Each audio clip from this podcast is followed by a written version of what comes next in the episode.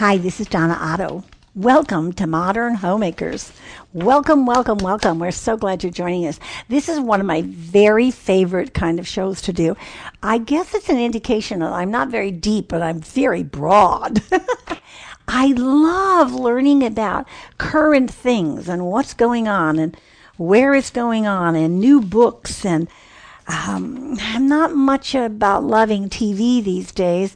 Course, Netflix. What did we do before we had Netflix and could watch a series?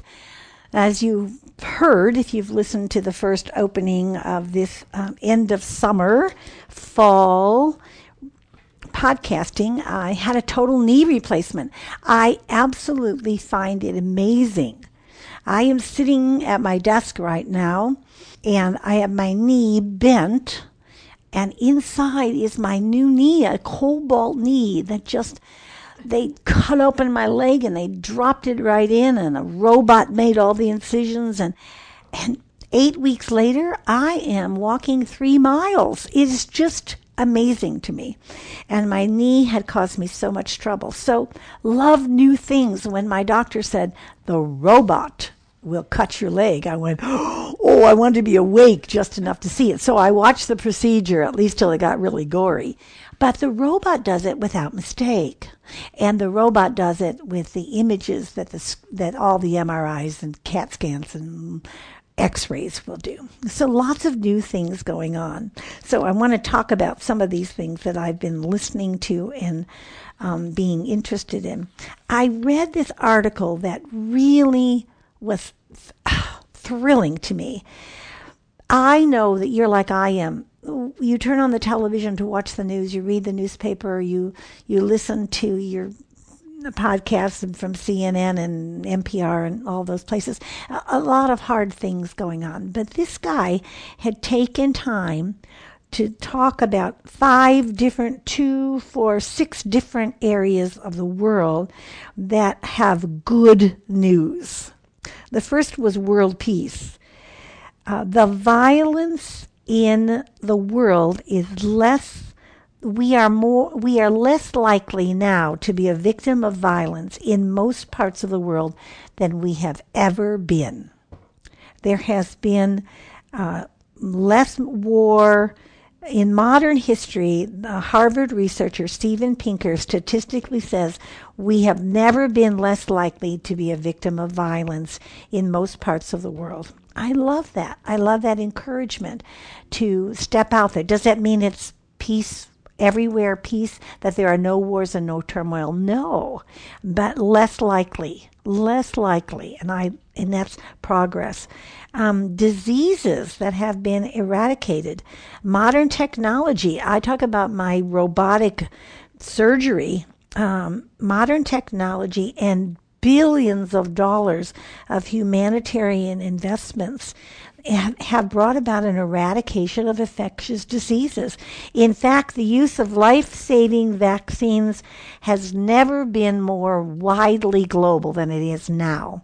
In 2015, in 2015, that's just two years ago, 86% of infants worldwide received vaccines. Now, that is a powerful number. And you know what triggered my thinking about that is was I one of those humanitarian people? Was I one of those Christocentric people who said, I will write a check, I will go, I will buy, I will do? I don't know. Maybe you'll be one of those people. My husband is a lawyer, retired lawyer, and this was over the broad subject of justice reform. And he said that recent stats show that for the first time since 1981, the amount of people incarcerated in the United States has fallen significantly fallen significantly. In addition, the number of prisoners executed in 2016, that was last year, is at a 20 year low. Now, we see a lot of crime and we see a lot of terrible things, but when you see this numbers in print and people who are doing this kind of research, this is good news. And I'm I'm offering good news to you. Two more, three more, three more subjects. One was clean water Today, more than 90% of the global population has access to clean water. Currently, 525,000 children die each year from diarrhea caused by drinking dirty water. So we haven't we haven't eradicated yet, but we have moved the numbers so high, and there's so many ministries who are involved in bringing clear clean water around the world, and maybe one of them is in your church. Maybe you want to be a part of this number, changing this number. And here's one: Bible access. Oh, you Wycliffe, your Wycliffers. Oh, thank you for all the work you have done. Thanks to the efforts of organizations like the Wycliffe, the Bible has been translated into 3,200 different languages. That is an all time high. In the late 50s, the global liter- literacy rate was about 70%. So this is 2017. So 50, 65 years ago, it was 70%, and now it is 86%. And the YouVersion, you know, the Bible app that most of us have on our phones if we have smartphones, is now equipped with more than 1,500 versions in more than a thousand languages. My husband was in Africa and um, he was with a tribe of people and in their colorful garbs and living in a village in Africa. And he said this picture is in his mind. He did not take a picture of it with his camera or his phone, but this picture in his mind of the chief in this beautiful headdress walking up the road and pausing and reaching down inside of his costume and um, pulled out a cell phone. And he said that picture of marrying together, you know, centuries of tribal life in tribal communities and tribal costumes was offset by this modern thing called a telephone. And listen, we're going to talk about technology this month and how it's affecting us and how we need to take serious looks at our lifestyles. But I want you to know that that technology is amazingly important. 1,500 versions in more than a thousand languages.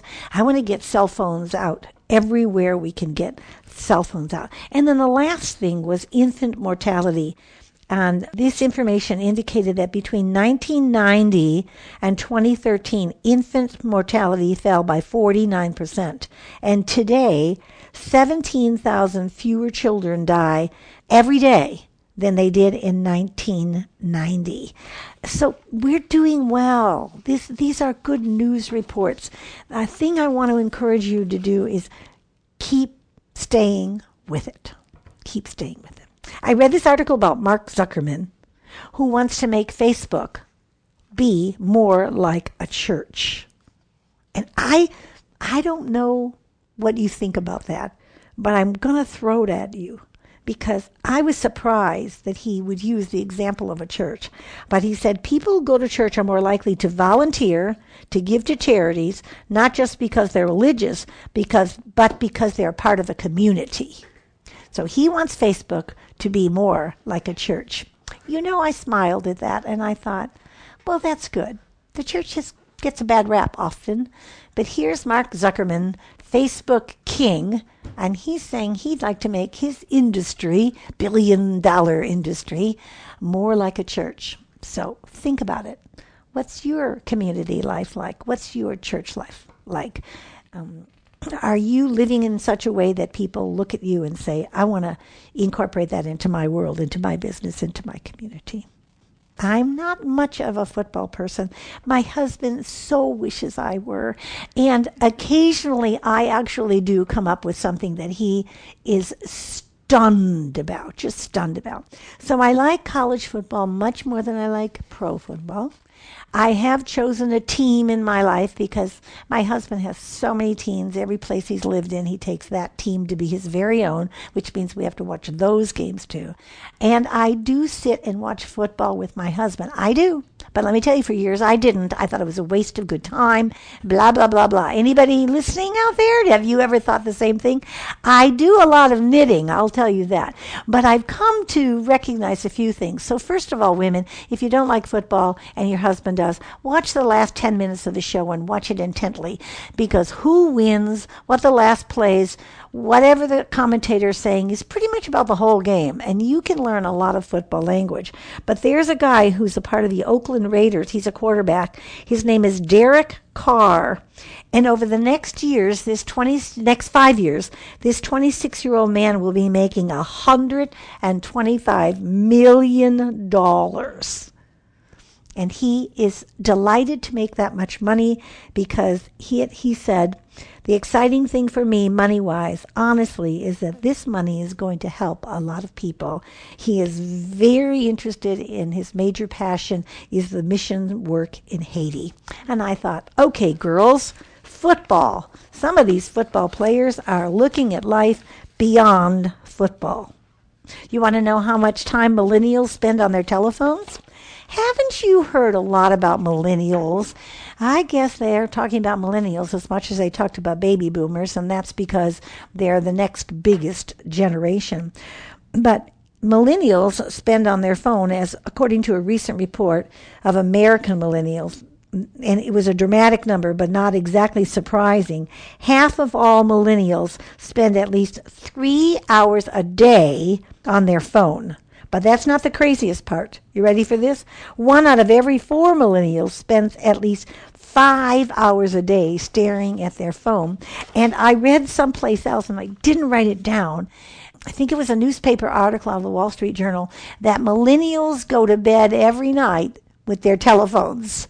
Not just by their bedside, but a lot of millennials are sleeping with their phones. So don't, that's not a quote because I don't have the statistics for it, but sleeping with your phone. Oh my, the world is changing. I've had this notion, and I read an article this summer about the 500 year Reformation celebration that's coming up. 500 years ago, a Catholic monk whose name was Martin Luther decided to take action that would dramatically change the history of the church. Now, he was angry about something that was wrong in the church. And the rise of Protestantism and the theological breakaway from the Catholic Church was bloody. Don't anybody think that you came to Protestantism at not standing on the shoulders of someone who died for it, literally died for it, killed for it. But I love the fact that 500 years later, that's 500 years later, we are seeing much more unity in what is division among the people of God. Roman Catholics and Episcopalians and Lutherans and Pentecostals. Last year, in a revolutionary move, the Pope visited the Lutheran World Federation to recognize their common journey of reconciliation. Wow. 500 years ago was a bloodbath. 500 years ago, this coming October, a bloodbath. People were being killed over the change that they were trying to make and saying, we don't want to do our life with God to make it look like that.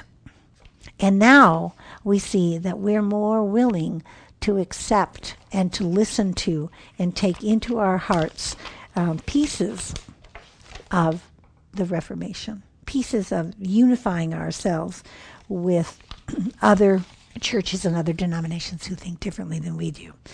I have a pile more things I want to tell you, but my time is mostly up. I want to end with this one though. Whole Foods was just bought out by Amazon. Watch out. If you love sprouts, you better shop there more because we have no idea what it's going to look like. But I'll tell you this I heard on the radio, I read in a magazine and a newspaper both that Whole Foods paid $13.7 billion for Whole Foods, but they reduced their granola the second day. there were five items that they reduced the price of the day after the purchase. So Whole Foods is still here, and uh, watch out for its changes. We are modern homemakers, and I want you to know that we do these shows to encourage you. Thank you for your kind words. Email us. You can find our email address on our website. Go to our website. Lots of things going on on the website. I understand that the Choices Matter uh, series, which has only been available in DVD format, is now available online. So you can go and get what is the heart of homemakers, what has been the heart of homemakers for 30 years. You can get all of the lessons, they're iconic, taught by myself. On all of the subjects, there are 24 one hour classes with study guides. And I think you can buy um, one set for $25. I'm not really sure, but it's all available and newly repackaged for our website. I will tell you that that material is very important to me. When the Lord allowed us to begin um, homemakers, was formerly homemakers by choice, now modern homemakers, we decided that what we were going to do was spend our lifetime encouraging women to be women of faith, to be wives, to be mothers, and to be homemakers. All of the four things that Paul told Timothy and Titus that they needed to encourage in their congregations. And we've been encouraging women to do this. Be a woman of faith. You're already a woman. Be a woman of faith. If you're married, be a wife who puts her husband first if you're a mom, make sure that you are training your children in the way they should go.